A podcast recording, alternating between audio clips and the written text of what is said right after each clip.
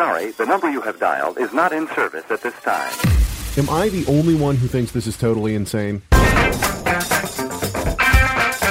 Rob, we're fighting theological injustice here.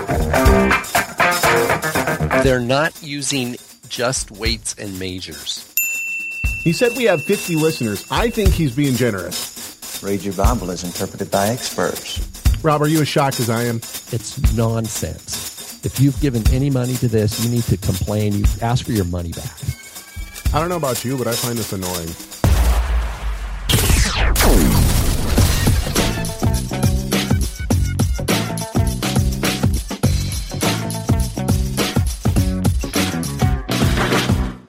What up, and shalom. Welcome to the Rob and Caleb Show, the show where. Uh, what is it? the show where theology matters and scholarship counts. My This name is is Caleb. ac- my this name is Caleb actual A. reality. That's right. So, for all of our listeners who have actually heard what's go- been going on, you just got a free little bit of the Rob and Caleb show that no one else will, will ever hear. Isn't that exciting? That's kind of sad because it had the awesome story. Well, whatever. Um, I don't I weep care. for those who missed it. Um, so guess what? We have uh, we have something special for everybody too, and I don't think people realize this, but uh, we've decided that since the interview with Michael Gonzalez went so well, the the week that uh, the week that Rob was gone, um, it went so well that we decided we were going to. We're going to change the name to the Rob and Michael Show. That's exactly right. Sorry, That is ex- Caleb. Yeah, I'm out. I'm out. Uh, no, we decided that we'd have the Peanut Gallery stay with us now, and the uh, Peanut Gallery being Michael Gonzalez. So, what up, Mike? How's it going, brother? Good. Can you hear me? Yeah. Uh, loud enough here? Yeah, sweet. Love it. All right. Well, I'm good at talking about myself. Well, we'll see if I uh, can contribute to the show. Well, this uh, this has been uh, this has been a interesting morning, but we've okay. So we'll we'll start again with Reformed theology. Now we tried to start the Rob and Caleb show. Something was going horribly, drastically wrong with my startup disk. So I restarted it. It looks like everything's t- seems to be working now. My computer's quite hot, but I don't know. Anyway, uh, it was running very, very. Uh, uh, something was going wrong. Anyway, so let's get back to it. So we've been talking. Last week we talked about um, the five points of Calvinism, and actually just Reformed theology in general. Right? And we real we recognize that if we get one more P, we can rearrange the letters and we'll get pulpit. wow, dude, you, you are just That's all we need is another P. Firing on on the bad pulpit. joke cylinder is is at full force today. You too. Drink from a water from a source mug. Okay, so uh, so what we're doing is we're we're stepping back from our critique and bashing of the uh, messianic uh, He- Hebrew roots movement, and we're looking at foundational theology. Now, so what we're trying to do is look at Reformed theology, and uh, we're trying to basically see what we agree with, what we disagree with. So this show is going to focus on the five points of Calvinism, but per- specifically on the first of those points. To do that, I think we have to get a little bit of an idea of what Calvinism is. Now, Calvinism is probably a bad term, and as we said this right before everything went haywire moments ago, um, what we're really looking at is the doctrine of grace. It can also be known as tulip, also known as um, Augustinianism, and because uh, Calvin was just the one that actually had a name attached to it. But Aug- Augustine preached this from the third century, and so on and so forth. So, anything else to add to, to the intro of this new show before we go on? And uh, is ever? I should just ask this: Is everybody hearing us? Chat room, say something back to me. Okay. So, let's look at some of the uh, some of the history of what would I would consider the foundation of Reformed theology. That is the five points of Calvinism, or the doctrine of grace. Okay, so in 1610, now I'm reading, by the way, from the five points of Calvinism, defined, defended, and documented. At this point, I'm just looking at uh, I'm just looking at history. Okay, so what we're looking at is in 1610, just one year after the death of James Arminius, a Dutch seminary professor, his followers drew up five articles of faith based on his teachings. The Arminians, as his followers came to be called, presented these five doctrines to the state of Holland in the form of a remonstrance, i.e., a protest. The Arminian party insisted that the Belgic Confession of Faith and the Heidelberg Catechism, the official expression of the doctrinal position of the Church of Holland, be changed to conform to the doctrinal views contained in uh, in the Remonstrance. Remonstrance. Am I saying that right, Rob? Do you know? I have no idea. That's not a word I normally use. Remonstrance. Okay. Remonstrance. Uh, okay. So, uh, and the the chat room says that we're loud and clear. Thank you. Thank you, chat room. Okay. Going on, the Arminians objected to the doctrines upheld in both the Confession and the Catechism relating to divine sovereignty, human inability, unconditional election, or predestination, particular redemption, irresistible grace, and the per- perseverance of the saints. They wanted the official standards of the Church of Holland revised on these subjects. Now, you have to remember that since these were the official catechism and confession of the Church of Holland, basically, uh, if you were if if you were a citizen, you were upholding these. You were upholding these, right? I mean, that's essentially because the church and state was not separate at this point basically anywhere. There was no such thing as separation of church and state. The church was the state. So uh, the followers of Arminius they got upset, and uh, they wanted to uh, change this, of course. Okay, so how did they do that? A national synod was called to meet in Dort in 1618 for the purpose of examining the views of Arminius in the light of Scripture. Now, remember, this is in Holland, uh, and so later, later on, you have the Westminster. This is before the Westminster uh, uh, Synod and all that kind of stuff, right? So the Westminster Assembly is what it was actually called. No, it wasn't a synod; it was Westminster Assembly, but it was essentially the same thing. And so at this point, England had not jumped on board with what was going on. This is essentially the birth of uh, of reform, the foundation of reform theology at the time. The Great Synod was convened by the State General of Holland on November 13, 1618. Among the 84 Dutch delegates were 18 secular commissioners. Included were 27 delegates from various German states, Switzerland, England, and Scotland. There were 154 se- sessions held during the seven months that the Synod met to consider these matters, the last of which was on May 9th, 1619. Okay, so what were what were and I we don't have to go through all these. We'll just go through uh, one the ones that we're talking about. So t- today, as you might have seen in your show notes, T stands for total. And uh, so, what did the Arminians say? And this is in your show notes. I will read them anyway. Uh, so, free will. This is their first point. Um, free will or human ability. So uh, the the Arminians brought this forward. Although human nature was seriously affected by the fall of uh, the fall, man has not been left in a state of total spiritual helplessness. God graciously enables every sinner to repent and believe, but He does so in such a manner as not to interfere with man's freedom. Each sinner possesses a free will, and his eternal destiny depends on how he uses it. Man's freedom consists of his ability to choose good over evil in spiritual matters. His will is not enslaved to his sinful nature. The sinner has the power either to cooperate with God's Spirit and the regenerated, or uh, and be uh, regenerated, or to resist God's grace and perish. The lost sinner needs the Spirit's assistance, but he does not have to be regenerated by the Spirit before he can believe.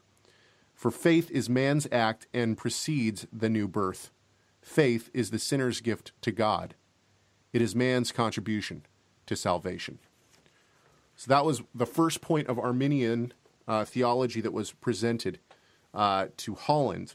And the response from the Synod of Dort went something like this total inability or total depravity. And this is where you get the total for the, yeah. Uh, because of the fall of man, uh, I'm sorry, because of the fall, man is unable to himself to savingly believe the gospel. The sinner is dead, blind, and deaf to the things of God. His heart is deceitful and desperately corrupt.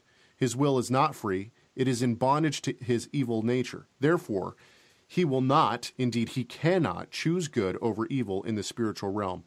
Consequently, it takes much more than the Spirit's assistance to bring a sinner to Christ.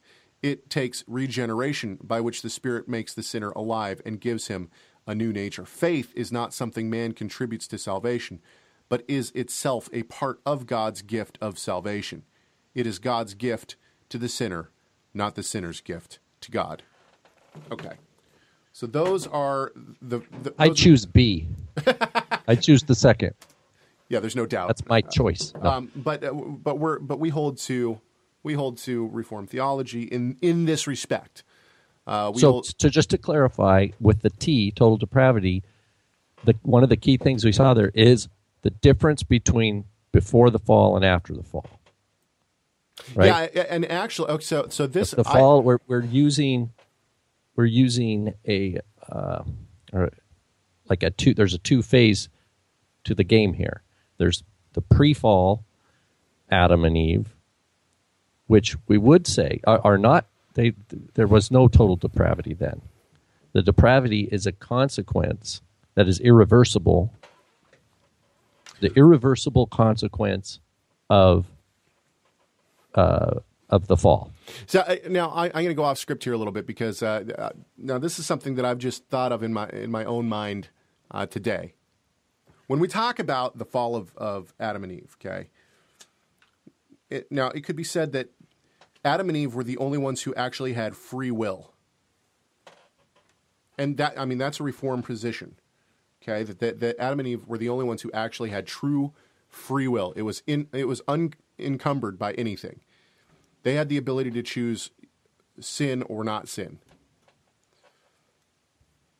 So there was no there was no sinful nature. However, God sent well, I shouldn't say he sent, but there was the snake, right?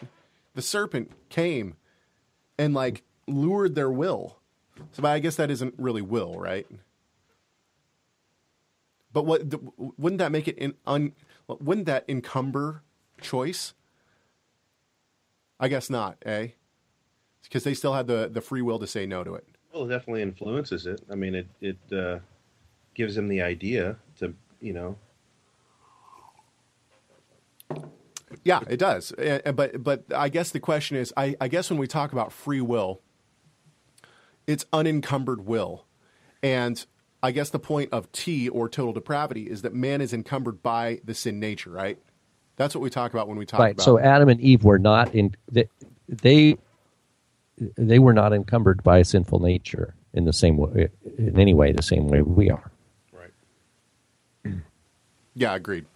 Um, okay, Mike, bring your mic just a little bit closer. You're a little bit far away. Okay, so um, I want to read this. This is they from. were they were in fellowship with with the creator right there was Yep. no uh it, it says that they were uh at the very end of it says they were arumim which could mean that they were it could mean they were naked it could mean that they had some sort of wisdom and they were lo yit boshishu they were not uh they were not ashamed they were in the presence of they had access to to the holy creator so there must not have been you know there was no sin um, but bet- in our situation, there's no one born now that post fall that has unencumbered access to the Creator. We just don't, you know. There's there's a sin in between. And I think we, we see that. I was talking to Caleb about this yesterday. I, I think we see that in our children. You know, for those of us who have who have children, I mean, I never had to teach my kids how to do anything wrong. I never taught them how to to lie or to cheat. It just it just happens. You know, they we. It, I remember my one year old uh, daughter, my first daughter. There was a little uh, piece of bread or something on the floor, and she was crawling. She was crawling over towards it, and I said, "No, stop." And she stopped, and she looked at me, and then, and then you know she knew I was across the room, and so she slowly walks over to it, and I kept saying, "Stop! Don't! You better not!" And she reached over and grabbed it and put it in her mouth, and I thought, "Look at that! I mean, I I didn't have to teach her how to do anything wrong. I didn't teach her that. She learned it on her own. We've got to teach them how to do good. So it's it's in us when we're born. It's obvious. We can see it. For those of us that have children, we can see it. no doubt. Okay, so uh, this I, I want to read this real quick. This is from Roger Olson. He, now he's he wrote this book against Calvinism. I gave you uh, the reference there in uh, this is on page forty two, but I gave you it's uh, from Zondervan. Uh, and actually, this has been a, a great resource for me to. Kind Oh yeah. Of, Oh, so we should say, Caleb, real quick. There's two books published, like 2010, 2011. Zondervan. One is against Calvinism, and the other it came out a little bit later for Calvinism. And the guy Olson, who wrote against Calvinism, he wrote the foreword to the follow-up uh, for Calvinism, right? Did I get that's that right? Yeah, that's right. Um, okay, so this is for, from the, Roger Olson against Calvinism, uh, and actually, you know, I don't have a whole lot of. I, I do and I don't. Actually, should we pay, play a clip first? Want to play an audio clip first? Here we go. Let's play. So I I don't know if you saw this, Rob, but there was. Uh, uh, recent, I, I, don't know why, but this debate's been raging recently. So we have uh, Dr. Brown and Dr. White, the uh, going back and forth a little bit on uh, on YouTube videos, and this is uh, Dr. Brown. Be- before we get to uh, Dr. Olson and his definition of Calvinism, let's let's listen to Brown and White on on why they are and are not a Calvinist. This is Dr. Brown on why he is not a Calvinist. I'm not trying to settle a debate here, or even get into a debate here. I just want to explain why I am not a Calvinist myself. Now, why I'm not a Calvinist. I do see verses about God's predestining plan. I do see verses about God's sovereign choice. But what I see is this that God, in his sovereignty, chose to give us a choice to respond a yes or a no that His grace works in our lives and we can refuse it or we can embrace it. Now, honestly, I see this from the beginning of the Bible all the way to the end. I see, for example, in Genesis 6 that God is grieved over the sin of, of man to the point that, humanly speaking, he, he's grieved over the fact he ever made them to me, it's an odd thing that he destined people to do a certain thing or to be a certain thing or planned out a certain thing and then is grieved over it. I see throughout the scripture God's desire that we live differently, even God expressing it at different times. If only you had lived like this, then I would have blessed you. So I see God's ardent desire to bless. I see God's ardent desire to draw us to himself. I see his pain over our rejection, and I see that this is how he set things up. And when I see over and over, choose, choose, choose, Deuteronomy 30, choose life. When I see in Ezekiel 18 that, that God takes no pleasure in the death of the wicked, but rather his desire is that they repent and live. When I see Jesus grieving over Jerusalem, saying, How often I long to gather your children together as a hen gathers her chicks under her wings, but you weren't willing. When I see in Luke that the Pharisees rejected the will of God for their lives, I see this as a pattern. Ultimately, in the midst of it, God is accomplishing his will. Ultimately, in the midst of it, God is setting about to do exactly what he planned, which is to have a people who will love him and be with him forever. But even when I get to the end of the book, the end of the Bible, Revelation, the 22nd chapter and the 17th verse, I mean, there it is again. The, the Spirit and the bride say, Come and let him who hears say, Come, and, and whoever wishes, whosoever will, the King James, let him come and take of the water of life freely. Okay, so Dr. Brown lays out his reasons of why he is not a Calvinist. Now, even even in that, now I know that we got people in the chat room who are Can I, oh, hold, hold to Arminian theology. So I'm trying to be as fair and balanced in my look at these different things as possible, but it's not going to be fair and balanced because I don't hold to Arminian theology anymore. Um, so go ahead, Rob. Well, I was just going to say that I, you know, Dr. Brown obviously very passionate. I mean, you know, uh, about his perspective there, and uh, I agree with so much of the scriptures he quotes and and God's uh, uh the the uh, does uh, words given through the prophets, for example. And and at the same time, we also have to look at these same scriptures and see What's the hist- What's the what's the record? If we just read Tanakh, what do we get? We get no one ever chooses.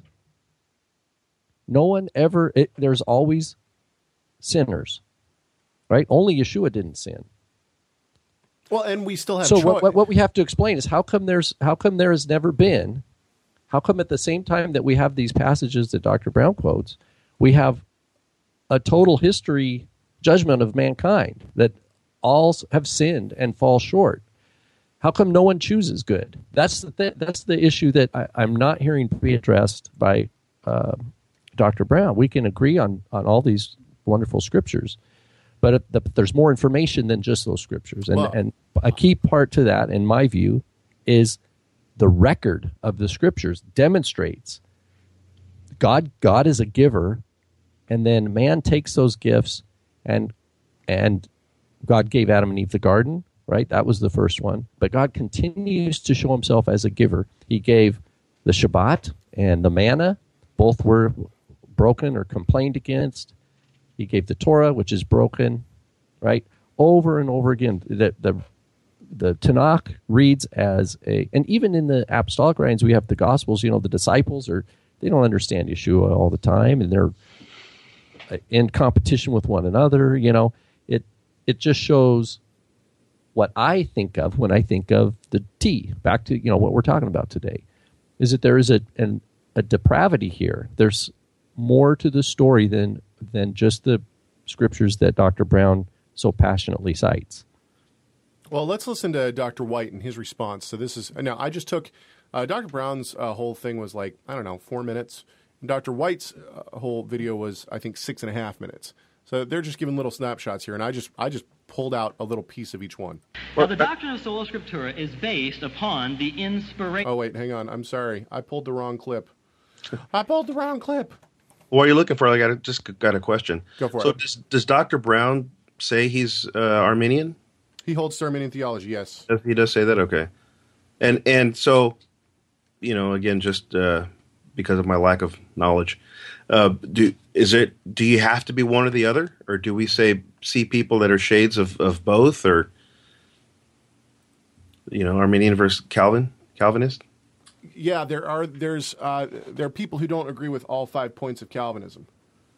Um, some of uh, you, you have people who would call themselves four point Calvinists, uh, Oh, thing, things like that. Um, okay, so let's see here. White Calvinists. I found it. It took me a while, but I finally found it. Let's see if this is right. Michael said, well, you know, God grieves when man sins. And he identifies this as being somehow relevant to why he is not a Calvinist. That would assume that Calvinists have no reason for God to grieve, have no basis for saying that God would, would grieve. And that assumes that, well, if God ordained it to be that way, then why would he grieve? It's a very simplistic view, but here's the problem. I've said this many times before. The only consistent Arminian is an open theist.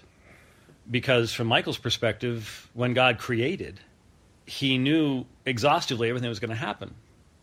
That objection works for an open theist when you can say God didn't know this was going to happen. I mean, you know, he knew it was a possibility, but he didn't, didn't really think that the chances were good that man would fall. But if you're actually, you know, orthodox, and, and I, I don't believe open theism is orthodox, if you're actually orthodox, then you, you believe that God does not change, and therefore God knew all of these things uh, from the time of creation. Now, whether he passively takes in knowledge of these things, that's where one of the big issues comes in. Is did God learn what the events in time are going to be? Um, or are they the result of his decree? Obviously, I believe they are the result of his decree, and I think the Bible is very, very specific and clear on that. Yeah, so I would agree with that. But um, he he brings up open theism. This is uh, this is an. I think he's right. It's the logical conclusion to uh, to Arminian theology. Now I know that Arminians, uh, those who hold to Arminian theology, would uh, staunchly reject that. If you don't know what open theism is, it's the idea that God does not know everything that's going to happen. In other words, God is living inside of time. Uh, the question then obviously arises when we're looking at open theism in the Bible. And uh, actually, the, the interesting thing about T, this first thing, is that it brings up all these different uh, theological ramifications depending on no matter which way you go, you have to deal with all these different things. But of course, when we when we look at open theism, the question then is, is how did God, if if you're an open theist, how did God um, uh, enact prophecy? Was it just a good guess? And uh, so, people who are truly open theists, and I'm not saying that all Arminian, all, all people who hold to Arminian theology are open theists. I'm saying that that's the logical conclusion. Is that to say that God doesn't, you know, God has not ordained which way that uh, salvation uh, is, is to say that He doesn't know or that he, you know, and I know that the, I know the Arminian argument to that. But anyway, I want to go back to this Olson quote that uh, I referenced, but did not actually get to. So this is from Roger Olson against Calvinism, and he says uh, the first point of Calvinism, uh, Calvinistic uh, the Calvinist system, rather, sorry, is T for total depravity. This is a widely misunderstood concept. It does not mean that human beings are as evil as they can possibly be. The total is what misleads people to think that. Rather, typically, it means that every part of every human person, except Jesus Christ, of course, is infected and so affected by sin that he or she is utterly helpless to please God before being regenerated, that is, born again, by the Spirit of God.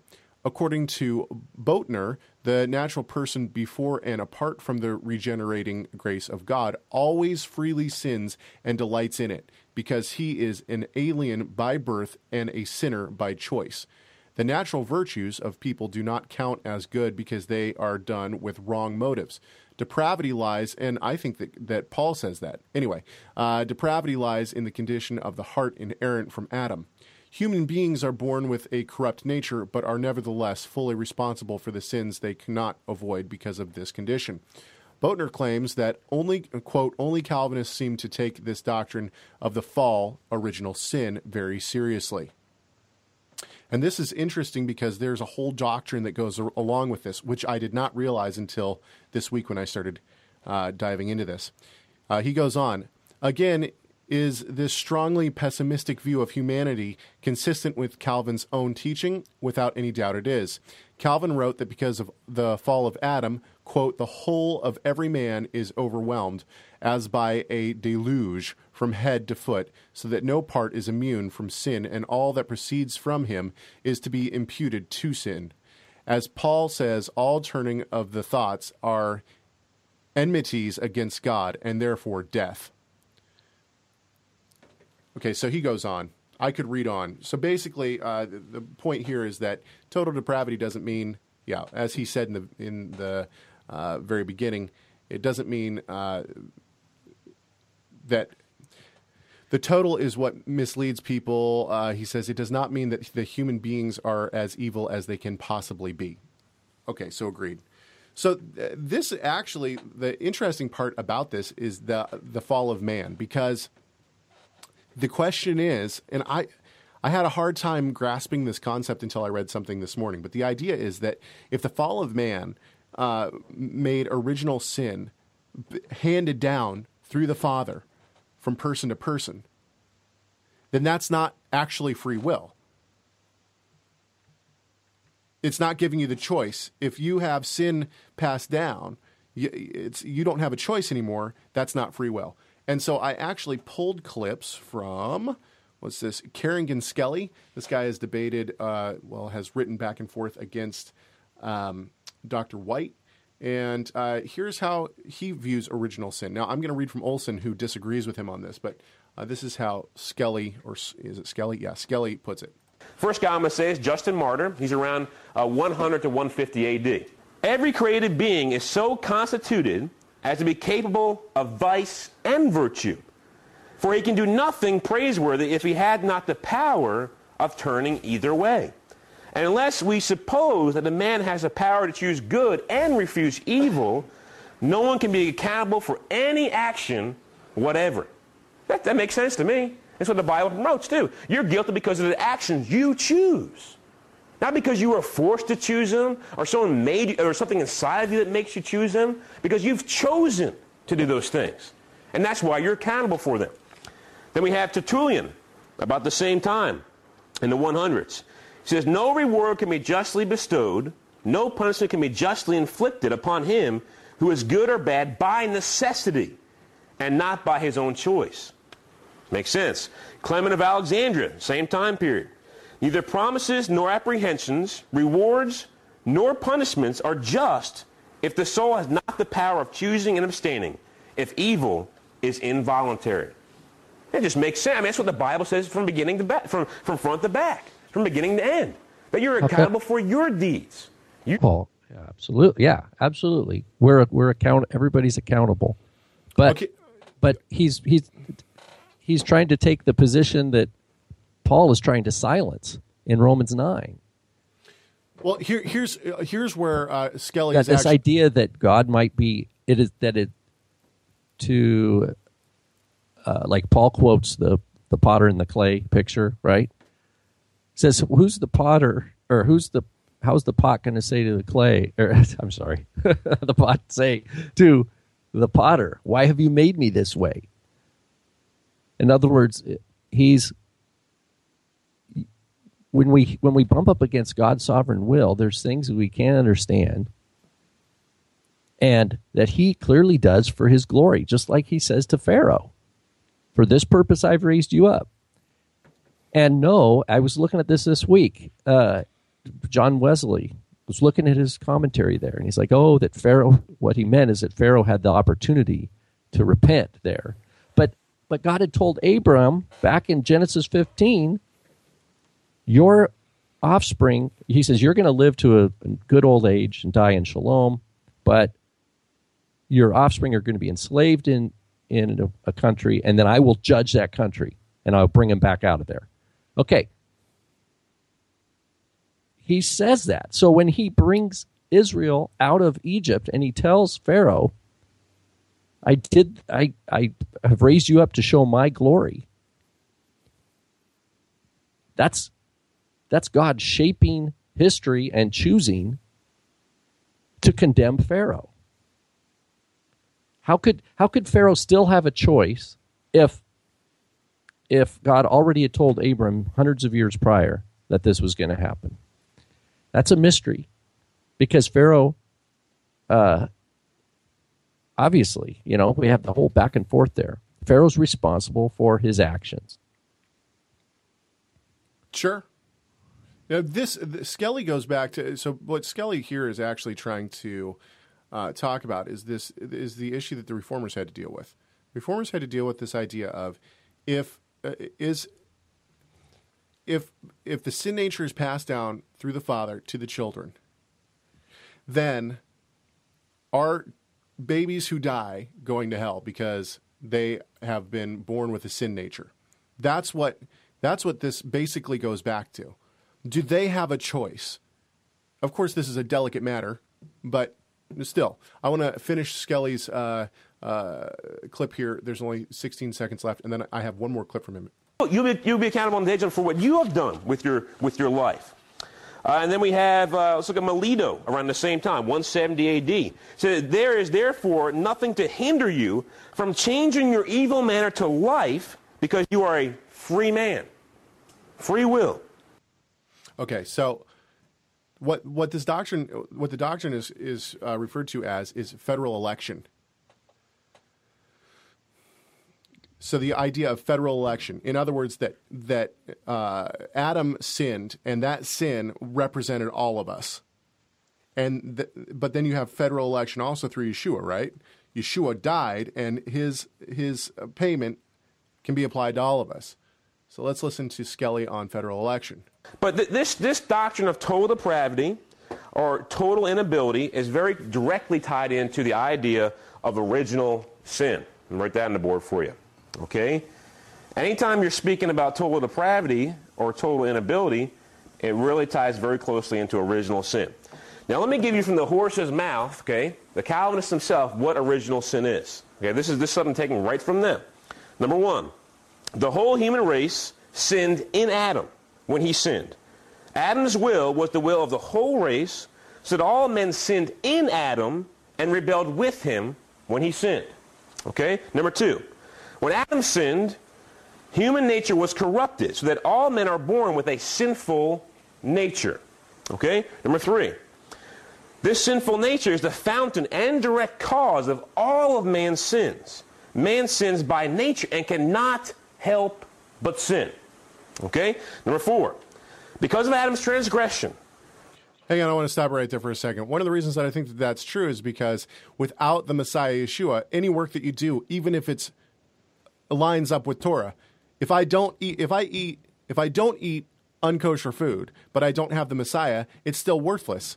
Right. Well, and we know that in in the first century there were other nations that circumcised the males. That there was, you know, does that mean that they're somehow reckoned as God's people because they practice circumcision?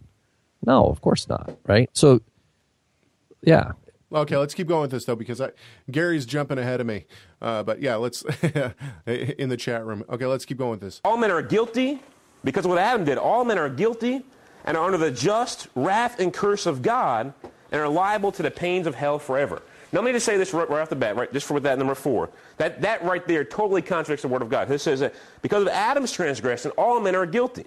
But the Bible says you will not be guilty for any other man's sins. You'll be guilty for your own sins in the day of judgment. And it says they're under the just wrath and curse. But God himself says in the Word that that's not just. So if, if that is true, then God himself is being unjust. God himself is being unjust. But, but God says that if you, if you hold someone else accountable in eternity for someone else's sins, that is unjust. Number five, this is the last one. Even newborn babies open their eyes in this world under the wrath and curse of God. They are guilty and condemned from the moment of their birth. That's what original sin teaches. And in my eyes, this is blasphemy, okay? It maligns the character of God. Okay, so he says it maligns the character of God. Um, but the question that I would have oh, I lost video somehow. Did you guys lose video too? Yeah, I lost video. Weird. Uh, try pressing the uh, video thing down at the bottom. See if there's a line through it. Turn on your video. Make this a group call. There you go. Uh, I can see Michael.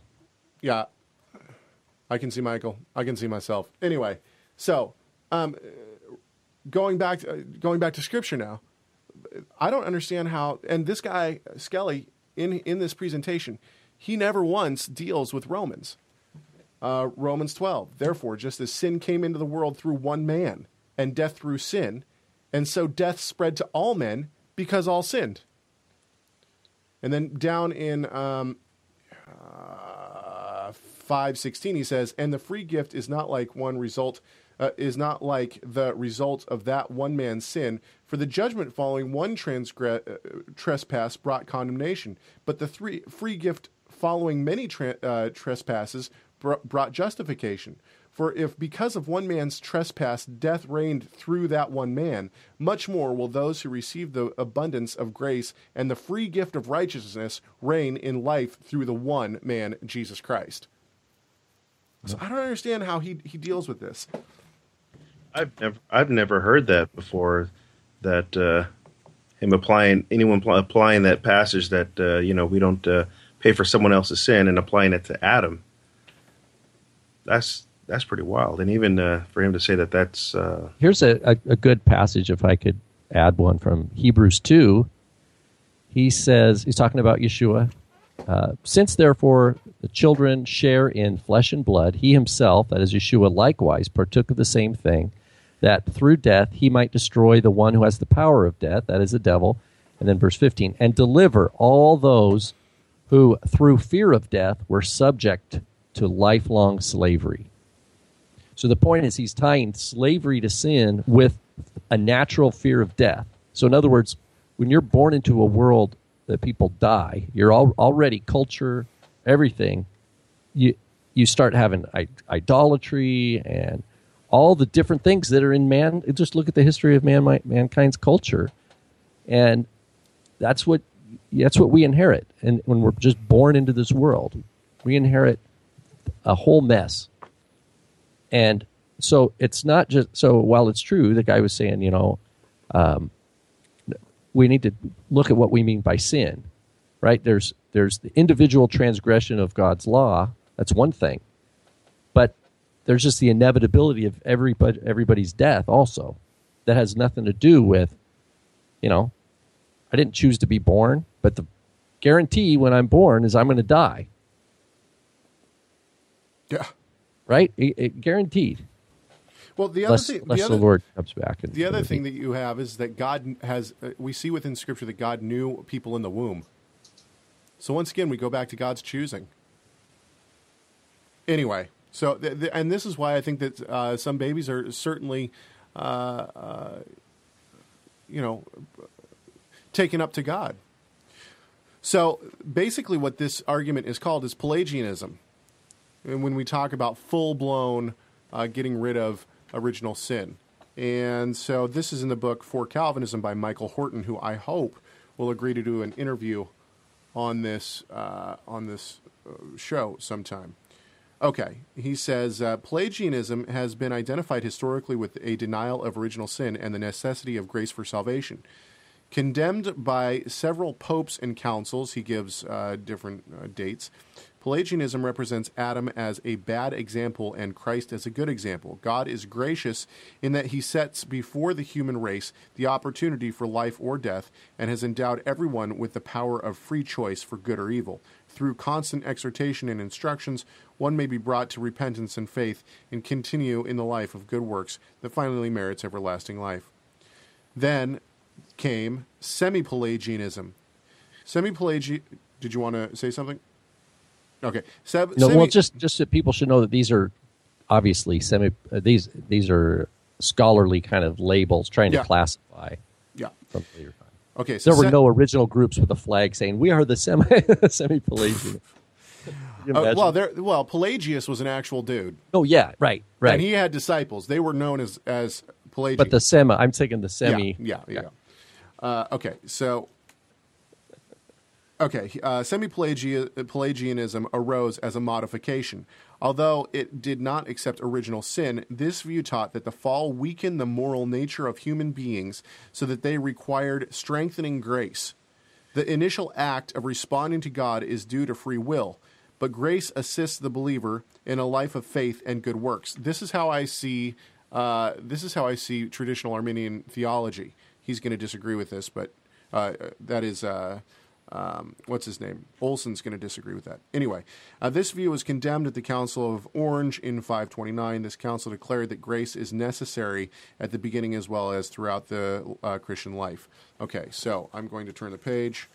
Um, Pelagianism arose primarily as a reaction against Augustinianism as the bishop of the North African city of Hippo. The, okay, so so on and so forth. But then he goes on to talk about Arminian theology. And this is what he says. Uh, at least as Arminius taught it, Arminianism does not deny original sin or the inability of human beings to save themselves. Nevertheless, Arminians do hold that sufficient uh, pre, pre, prevenient, uh, I can't talk. Prevenient grace is given to all who, uh, all people to exercise their free will, and election is based on God's foreknowledge of those who will, in fact, cooperate with His grace in faith and good works. Final salvation is dependent to some extent on one's cooperation with God's grace. So, the way that I read this, and correct me if you hear it a different way, but the way that I, I read this is almost a quasi semi Pelagianism in and of itself. In other words, the fall of man affected everyone, and it gave uh, and it gave people uh, a de- they were depraved because of it, right? Okay, so everybody's depraved because of this sin nature, but God gives grace to everybody. Everybody gets grace from God enough to bring them back to almost a zero status. So God gives grace and brings them to this zero status where they can basically choose good or, or evil. That's how I'm reading that. Get that? Do you hear what I'm saying? So he says, Nevertheless, I'll read it again. Nevertheless, Arminians do hold that sufficient pre- prevenient grace is given to all people to exercise their free will, and election is based on God's foreknowledge of those who will, in fact, cooperate with his grace in faith and good works. So the idea is that God, and then someone put, I think Robert alluded to this in the, in the chat room. I think if I heard him right, is the idea that there's a difference between just God knowing who will choose what He will. In other words, God's at the beginning of. Let's just imagine a timeline. This is all hypothetical. God's at the beginning. He's looking it ahead, and He knows what everybody's going to choose. So He still grants them free choice, but He knows what they're going to choose, and then He plans His But okay, his strategy according to how he knows people are going to choose. And then what they see that viewpoint as different, the way I'm understanding it, as different from God just saying, okay, Pharaoh, I'm going to raise Pharaoh up. He's going to resist. He's going to kick, and I'm going to I'm going to use him. I'm going to use that as a vessel of destruction because I have a, I am choosing a particular people, and I'm going to um, uh, call them as vessels of glory uh, of of my mercy and I'm going to show my glory to those people. And so uh, I'm going to raise up Pharaoh for the purpose of showing my glory throughout all the world, but particularly in the calling of the elect. Okay. For- and that that is those that those are two different Let's perspectives. go, let's go back to what you said though, and I, I I've heard I've heard the same kind of argument from people who believe in Arminian theology. But if God looks forward, okay, and He sees what we're going to choose, is it set then? Is it free will? If I can I change it at any point? If God foreknows it, Yeah, but that's the point. Is that that's what predestination is? Is that we're predestined? That's why. That's why I'm, thinking this word destined to do choice. This word choice and the word of free will. Here's here's one of the problems: is that free will is not a term we find in Scripture. Right. So that's that puts us right off the bat. If we're trying to argue for or against free will, this idea of free will, we have to be really. It we end up going down a rabbit trail of of trying to define what it is we mean by it. I'm convinced, you know, having read The Bondage of the Will by Luther and, and uh, other works, I'm just like, wow. I, I don't, I can't see it any other way. I am a, I am a sinner in need of grace, and the biblical model of new life, new creation, new birth, resurrection, is all talking about something that someone does for me. That someone saved me, not, not that I you know, I was in the situation where no matter, you know, what, I was doomed. Yeah, Someone from that from outside that went in, grabbed me and pulled me out and is now training me to live to walk differently in this world. That's uh, that, now that's just my that's one guy's experience, but but that fits so much more with the per- perspective of that our the will any will we have is in fact in bondage to slave we're slave. Otherwise the word slave doesn't mean slave right? I mean that's i guess that's where i'm coming from. I, Well, listen to what. Okay, so Roger Olson, the guy who wrote Against Calvinism, he also has this blog, and uh, it's in your show notes. You can you can uh, go to that site. He says this. He says contemporary Arminianism is of two minds about original sin and inherited guilt. All agree about total depravity. Every aspect of human nature is corrupted by the fall and incapable of exercising a good will toward God apart from God's supernatural enabling grace. Uh, he says that, Olson says that, but this Skelly guy uh, seems to disagree with that. Now, granted, Skelly might be on the, he might be a fringe, you know, I'm not up on who, who Skelly actually is. Uh, he runs uh, against like against Calvinism or answering Calvinism YouTube page. But besides that, um, all I can say is that Skelly doesn't seem to have the same uh, view as Olson. That both views of Arminian of traditional Arminianism hold to uh, t- total depravity. Olson goes on, but some Arminians believe that children are born without any hint of Adam- Adamic guilt. Inherited condemnation is not even acknowledged by them. This would be the case with most Baptist Arminians as well as most Reformed Baptist. He goes on. What all Arminians agree about is th- that, in fact, de facto, contemporary guilt that causes one to go to hell only attaches a presumptuous sinning with which always occurs with the awakening of conscience what Baptists call the age of accountability, which is not a specific age, but a stage of moral and spiritual development. Thus, all Arminians deny that any children who die go to hell. It is high Calvinists who have a problem with children. They don't believe baptism saves. It parallels circumcision as a sign and seal of belonging in the covenant. Well, I would agree with that. I don't think that circumcision saves. So, what assurance is there that a child who dies is not in hell? Some Calvinists say, quote, there can be no such assurance. Others say children of covenant parents are in the covenant until they are old enough to make their own decision for, for or against Christ. But what about children of non covenant parents? Are all who die in infancy or childhood destined for hell? I know very few Calvinists who will say that, but why? If Adam's guilt is imputed to all people without exception, except for Christ, of course, and not removed by Christ's atonement, then surely some children who die go to hell. What argument could be given to deny it? I have an argument for you. It's called election. God has elected who he will. He does not elect on on age. His elect are not chosen by age. His elect are chosen who knows why because he's great because of his grace. And so to me the idea that if a child dies in the womb or if a child dies right after birth or something like this, it's not up to me. I don't know. The point is is that it's God's grace. Could he save all children under a certain age? If God wants to, he's graceful, he can do that. He's full of grace. If he if he wants to allow some to not be saved eternally, that is up to him and he is totally just in doing so. I, I think it's a human idea that age somehow has to do with our salvation. We are wicked. We are sinful. And God would be right to damn all of us to hell. And that's the point of his grace. That's why him his choosing of the elect is is such a magnificent show of his of his uh, love and compassion because he saved any of us. Thoughts on that, Rob or Mike? Oh, well said. Well said. Okay.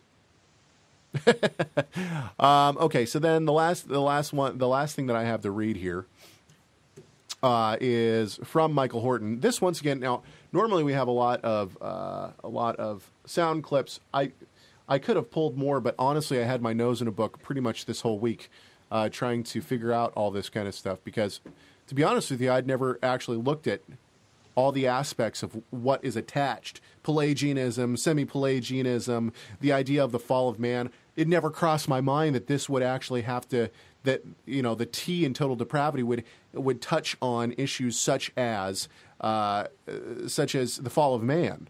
That that never crossed my mind. So this has been quite a, a fun learning experience. Um, I'm not sure why I pulled this. Michael Horton in For Calvinism. Once again, he says, Before the fall, humankind had the natural and moral ability to obey God with complete fidelity and freedom of will. After the fall, we still have the natural but no longer the moral liberty to do so. When it comes to our fallen condition, we all have the natural ability to think, will, feel, and do what we should. None of our f- faculties has has been lost. We have all of the equipment, quote, equipment necessary for loving God and our neighbors. Nevertheless, the fall has rendered us morally incapable of using these gifts in a way that could restore us to God's favor. I could choose to dedicate myself to becoming a marathon runner, but I cannot choose to dedicate myself to God apart from His grace. Even in our rebellion, we are exercising the very faculties that God created good. Yet, we are employing them in a perverse way. I, man, I, he, he took the words right out of my mouth. We are not weak in our misuse of these gifts, but willful and energetic. The fall has not taken away our ability to will in the least, but only the moral ability to will that which is acceptable to God. It's not a question of whether we choose, but of what we choose. The Pharisees thought that they were free, but G- Jesus told them, Truly, truly, I say to you, everyone who commits sin is a slave to sin. Sounds kind of extreme, doesn't it? Yet it plumps the depth of our condition. It plumbs the de- depth of our condition. Uh, pardon me. Woe to you, scribes and Pharisees, hypocrites! For you clean the outside of the cup and the plate, but inside they are full of, of greed and self indulgence. Our choices are determined by our nature. We choose what we desire, and we desire what is most consistent with our nature. If we are bound by sin, then it is not a natural ability that we have lost, but a moral ability. We can we can only choose sin and death, and we really do choose, and we and we really do choose it. And he references John eight forty four. Until God liberates us from this bondage, we admit that man's condition, while he still re- remained upright, was such that he could incline to either side. But inasmuch as he has made clear by his example how miserable free will is unless God both wills and is able to work in us, what will happen to us is if he imparts his grace to us in this small measure. Again, it is not that the will is rendered inactive by sin, but that it is bound by sin until grace restores it in a one sided unilateral, and unassisted divine act. Agreed. Um, Okay. Did you pull anything else there, uh, Rob? Nope, nope. Got some great discussion going on in the chat room, I which know is the, always chat, the, nice. the chat room's having a heyday. Yeah, and what I really appreciate is that that we've got people who are engaging here with us week by week, and they're not all on the same page, but they're willing to continue and and ask questions and quote scripture, and it's the what I've seen is that people are just being really really awesome and kind with each other. Yeah, it's very good. Um, you know, there, at some point we're going to have. I think after we get through the five, uh, the five doctrines of grace, as they are so termed. Uh, once we get through those five, I think we're going to have to do an exposition on and maybe a study in the the uh, chapter nine of of Romans. There's a lot that both sides have to say about chapter. Actually, I shouldn't say that. I haven't been able to find much on uh, on the Arminian side to chapter nine. Believe it or not, and I would think I did would, find more in the Against Calvinism book. Oh, did you? Here, to give you a snapshot, he says in Romans 9, where he says, Jacob I loved, Esau I hated. He, at least this is Olson, is it? He's arguing that the Arminian perspective is that he's not talking about people, he's talking about nation, not in, individuals, but like nations. So that by Jacob, he means Israel. By Esau, he means Edomites, right? In other words, but the problem there is that you talk about Pharaoh. Paul brings up Pharaoh, and that's an individual. I brought you up for this purpose, right?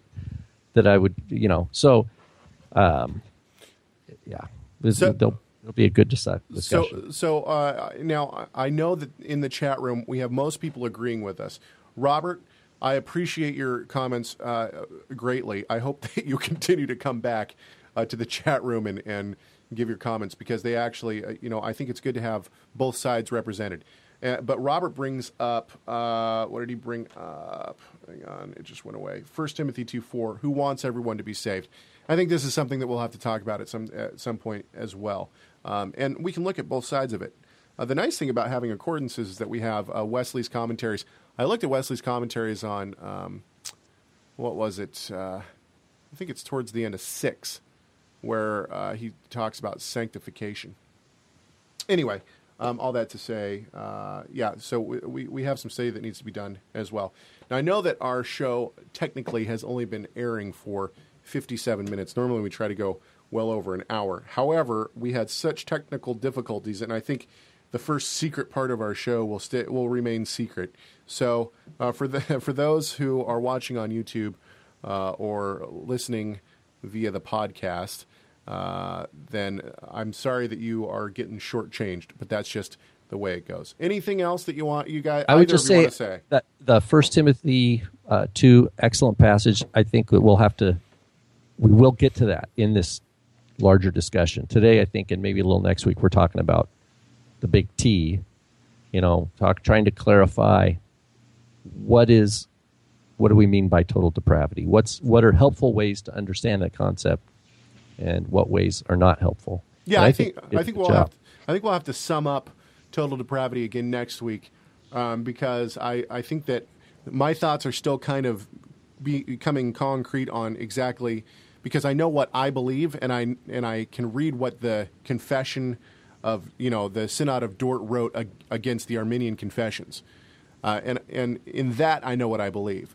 However, seeing all of these other aspects to it has has really uh, you know it's been fun because it's kind of made me have to I don't know it's it's had me uh, thinking in different theological realms that I haven't had to think in before, and so it's been it's actually been very fun. And I know that uh, about two years ago we actually went through uh, the history of of uh, the five the five doctrines Yeah, of we did. grace, uh, but certainly not in, in depth like this.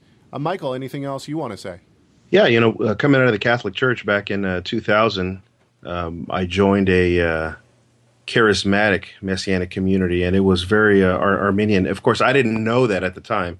I just thought this is how all Messianic communities were, and so I was there for nine years, and I got um, all of this, all of this teaching and understanding. And then it wasn't until we we left that community and started a congregation that I became friends with a couple of Reformed pastors and started attending uh, uh, their services on Sunday and getting uh, some more education. And then even uh, uh, studying more uh, with Torah resources information that I began to understand and learn the other perspectives, the the you know the the, the, the Calvinist point of view, which to me makes makes makes sense and is the direction that we've been going. And so for the past six years, you know, I was on my own doing these teachings or, or learning this stuff by myself. And so now it's it's great to be here and to hear you guys, you know, bring up things and even you know point me to the resources. I, I appreciate the uh, the uh, uh, the notes and the books here that that you're referencing. That uh, you know not only for myself but other people can uh, can get this information and, and do their own studies. It's great. Yeah, we ho- we we certainly hope that uh, our you know this is I think honestly to be completely honest with everybody, I think this study is more for Rob and me. I think we decided to do this study more for ourselves than we did for anyone else, and Just just totally make- self-serving. Yeah, it's totally about self-serving. Show generally. Yeah, but but we hope that uh, the people listening are are gaining something from it. And uh, if you have questions, you have comments, or if you want to challenge, of course, any anytime you want to challenge us, you can do so by shooting us an email. Write us uh, chegg at torahresource.com. That's C H E G G at torahresource.com. You can also write Rob. He's the nice one. R. Vanhoff at torahresource.com. And if you want to get a hold of the peanut gallery over there, that's Michael. It's M. Gonzalez at torahresource.com. And actually, he's the nice one out of all of us. all right. Well, until next time, uh, we're going to continue our study of the doctrines of grace next week. And for the following weeks, we're going to try to get some good interviews here, too. Uh, we have secured one good interview that will be airing in July. So until next time, we hope that this conversation of the doctrines of grace has glorified our great God and Savior, Yeshua, the Messiah.